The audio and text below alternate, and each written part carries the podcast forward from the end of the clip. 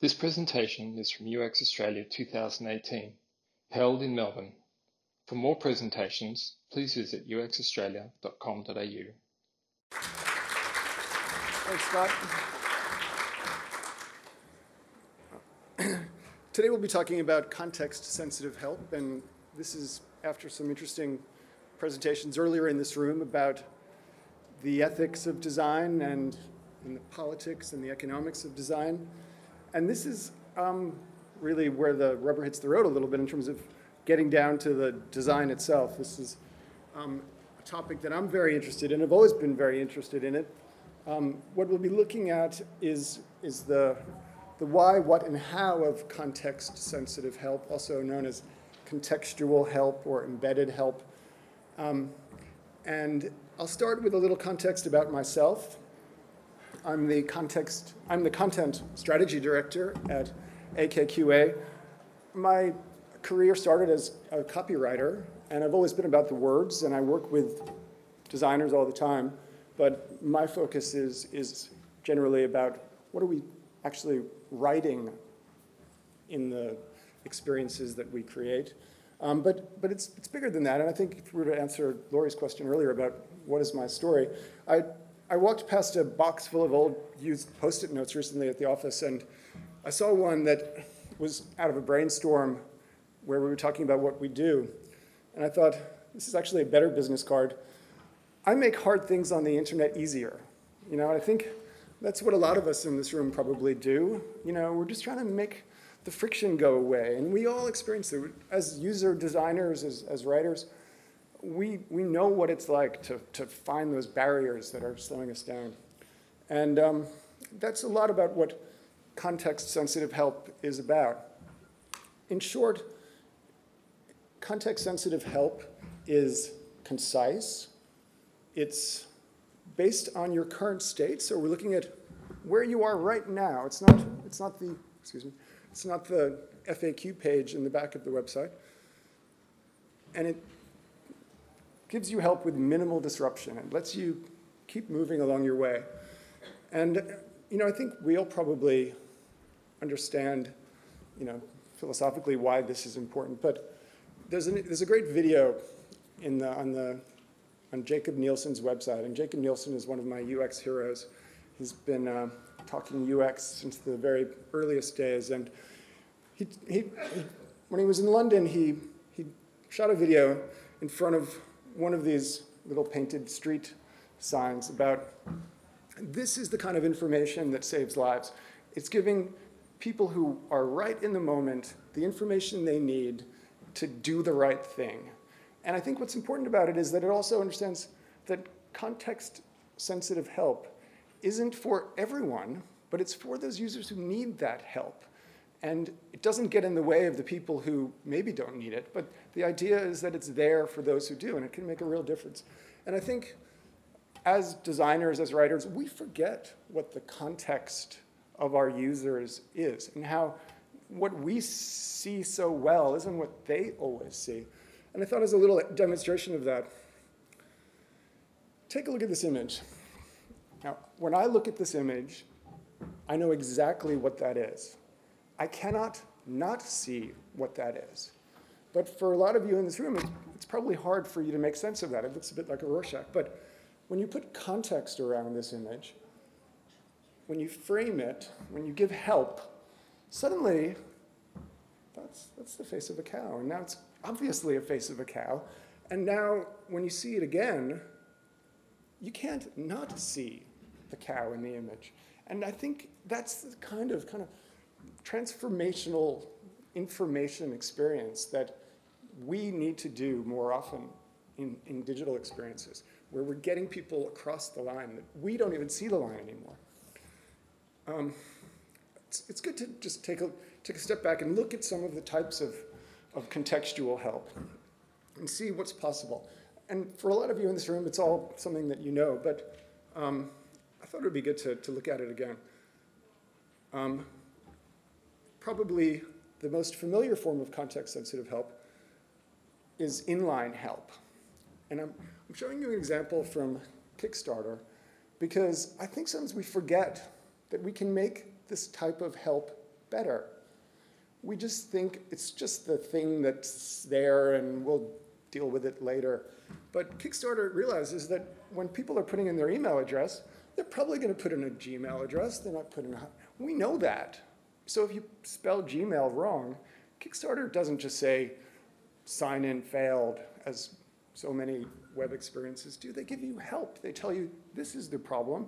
I mean, I, th I think probably if there's one aspect of context sensitive help we should all make better is the login experience because we all find ourselves as even no matter how many years you spend building websites, we are still struggling with our 27 passwords. Um, you know, the next is the kind of the classic context sensitive help. Um, the tooltip, the hover over, and this is um, kind of meta context sensitive help. It's the mouse over mouse over on the Wikipedia site.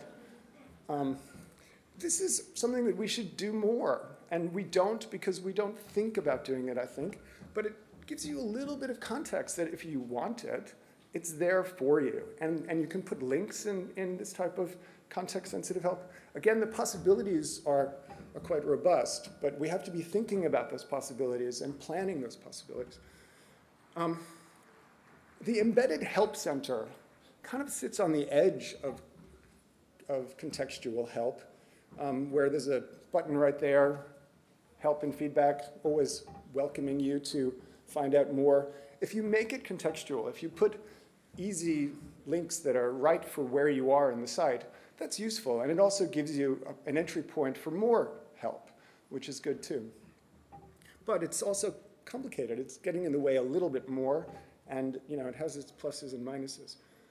Um, the, the walkthrough or the tutorial is something that's relatively new. There, there are third parties that will help you do these um, really well. You know, it's surprising that we don't see more of this because we can put the help into the page, show you what it is that you should be doing if you're a little confused. We don't have to tell you. I mean, I've, I've scripted videos and where we take you through the steps to register for something. And I think I would never watch this video. I would assume that I could do this without watching a video. And I think a walkthrough that's built into the page gives you that understanding without pulling you away, which is really logical. Of course, you know, we, as digital designers, we think we can solve the problem, but humans are really good at solving problems.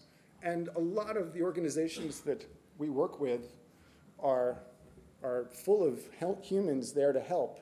And so we'll, we'll often build an online chat component into the experiences that we're creating. But we may not be thinking about whether that's contextual. And I think that's an operational question for a lot of organizations. Can we get the contact center to know what's happening but it's worth doing because especially for high value moments, it's worth having a human being involved if you're buying a laptop or something like that. So this is an example from John Lewis. Of course, you know, the world is going the opposite direction, and um, artificial intelligence gets better and better. And, um, you know, up, oh, Clippy. Um, Clippy has been a problem for the context-sensitive help world for a while. Um, it lived 10 years, actually, and um, I'm sure there are many people in the room who have no memory of Clippy, but for those who do, there was nothing more infuriating than Clippy popping up in Microsoft Word and saying, it looks like you're writing a letter. Um, you didn't need Clippy to tell you that, and you didn't really want to talk to Clippy at that moment because you wanted to write a letter. And I think Clippy is a good example of artificial intelligence that isn't working. It's kind of in your face. And we don't want to do that as designers. It should be something that's there for you if you need it. And I think um, a, a, better example and kind of a, the way a lot of organizations are going is something that we did recently for HESTA. Just a, a chatbot that knows what people coming into the site are looking for. HESTA is a, a superannuation fund here. And um, because there are so many familiar questions that go to the call center especially, you know, what's my balance? what is, what is your ABN, things like that. We can build that into a chatbot very easily and make a very good experience. Um, you know, it's, it's still hard, and there are a lot of moments where chatbots will say, sorry, too hard. Um, but it's worth getting that right as much as we can and, and making sure that that experience is as good as it can be, because it's, it's where help is going. Um, Slack is a great example of nice chatbot functionality. You can always talk to Slackbot wherever you are in the Slack experience. I don't know if you've used Slack. I'm sure many of you do. It's a messaging app, and um, the way that it kind of acknowledges what you're doing in Slack.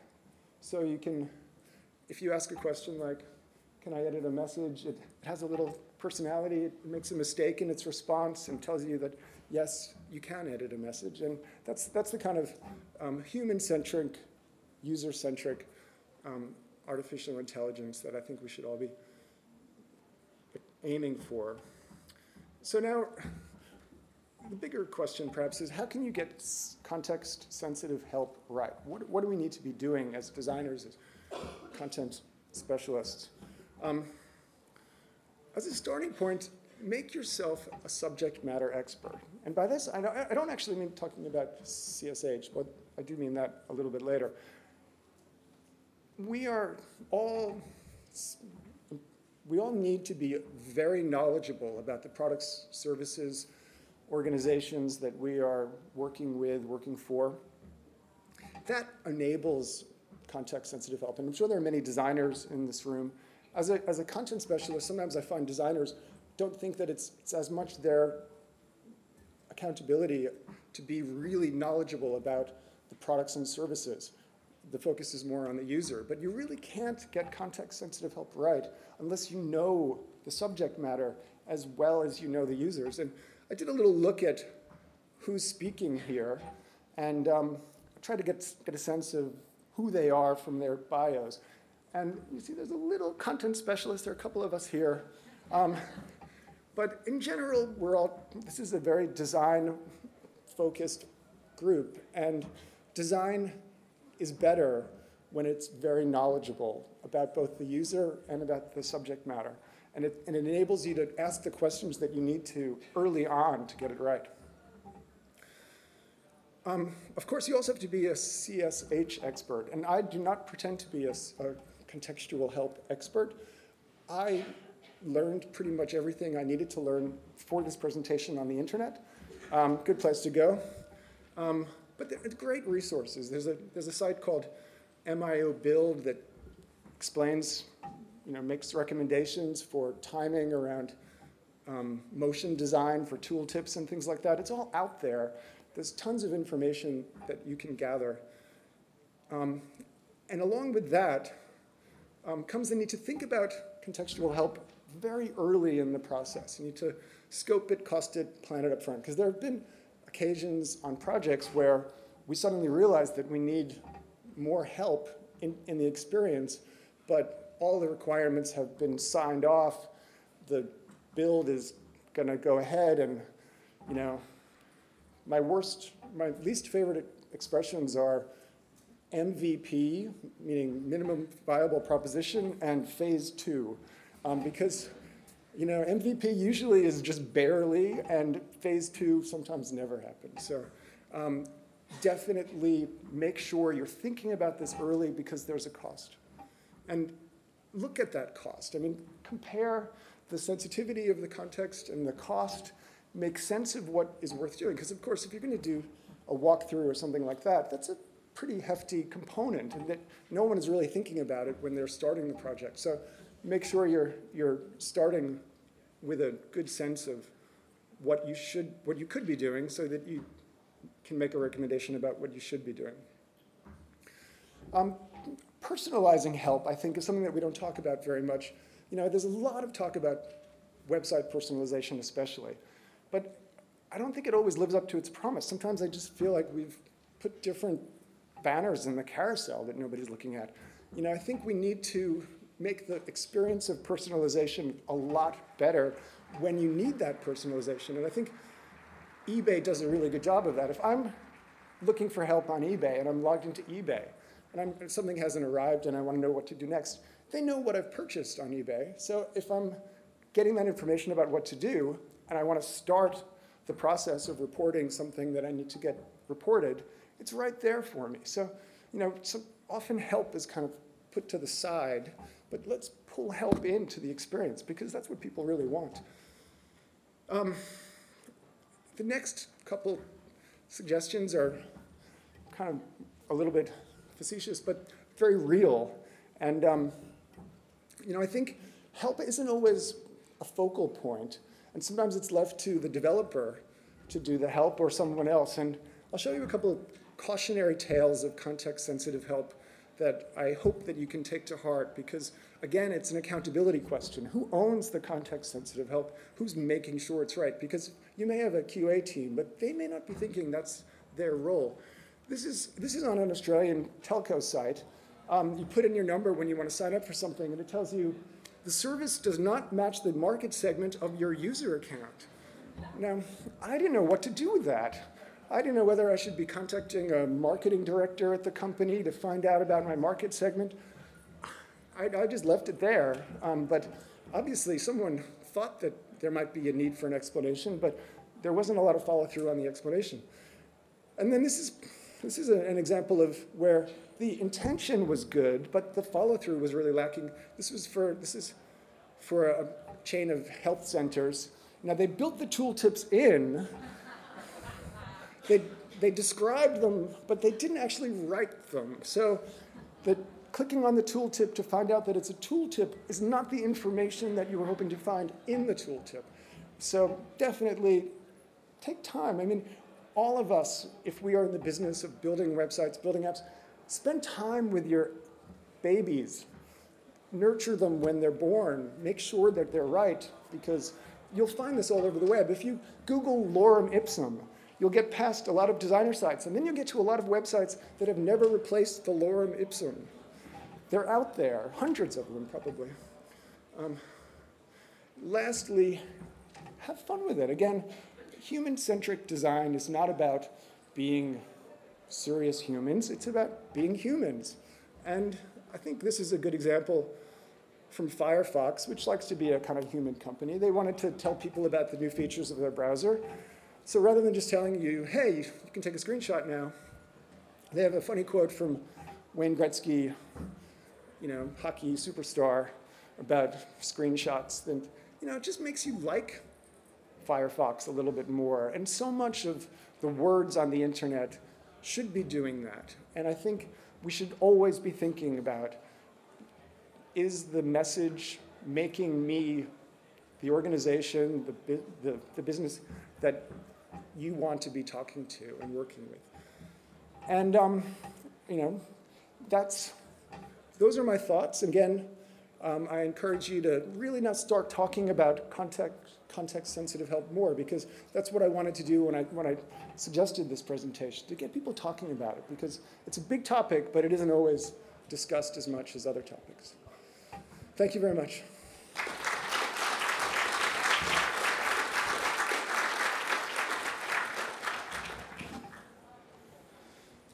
Do I have any questions?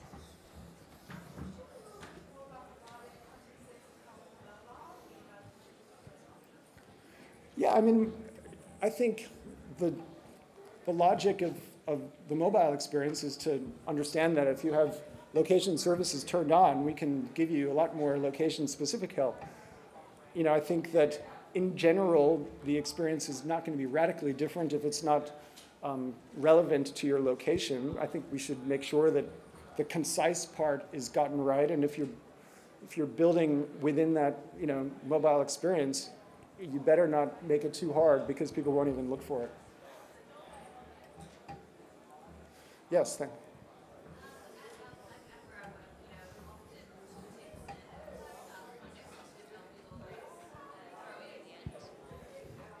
um, is always usually a throw in at the end, last minute kind of, oh, we think this might be helpful here, um, and I usually get pulled in to help make it make sense. Um, do you have any, I guess, um, tactical suggestions of ways to get people to think about that from the start, working with UXs and other business areas? You know, I, I think the important thing is to understand the user issues up front. Where are we going to have friction moments? Where are there, is there going to be complexity? I think that's hard because there are operational questions that don't always become through in your initial research. But I think it's important that we are looking at those questions. Um, for example, um, on a Superfund side, you often have to put your member number in to log into the, to the website. Nobody knows their Superfund member number. How do we solve that problem for these people? Because otherwise, you're just going to go and call, and that's going to be frustrating. So look for the problems, and, and that, that's a hard thing to do, but it's worth doing.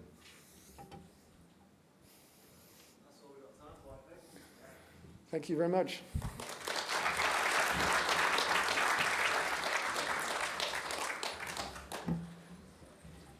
Thank you for listening to this presentation from UX Australia 2018. For more presentations, please visit uxaustralia.com.au.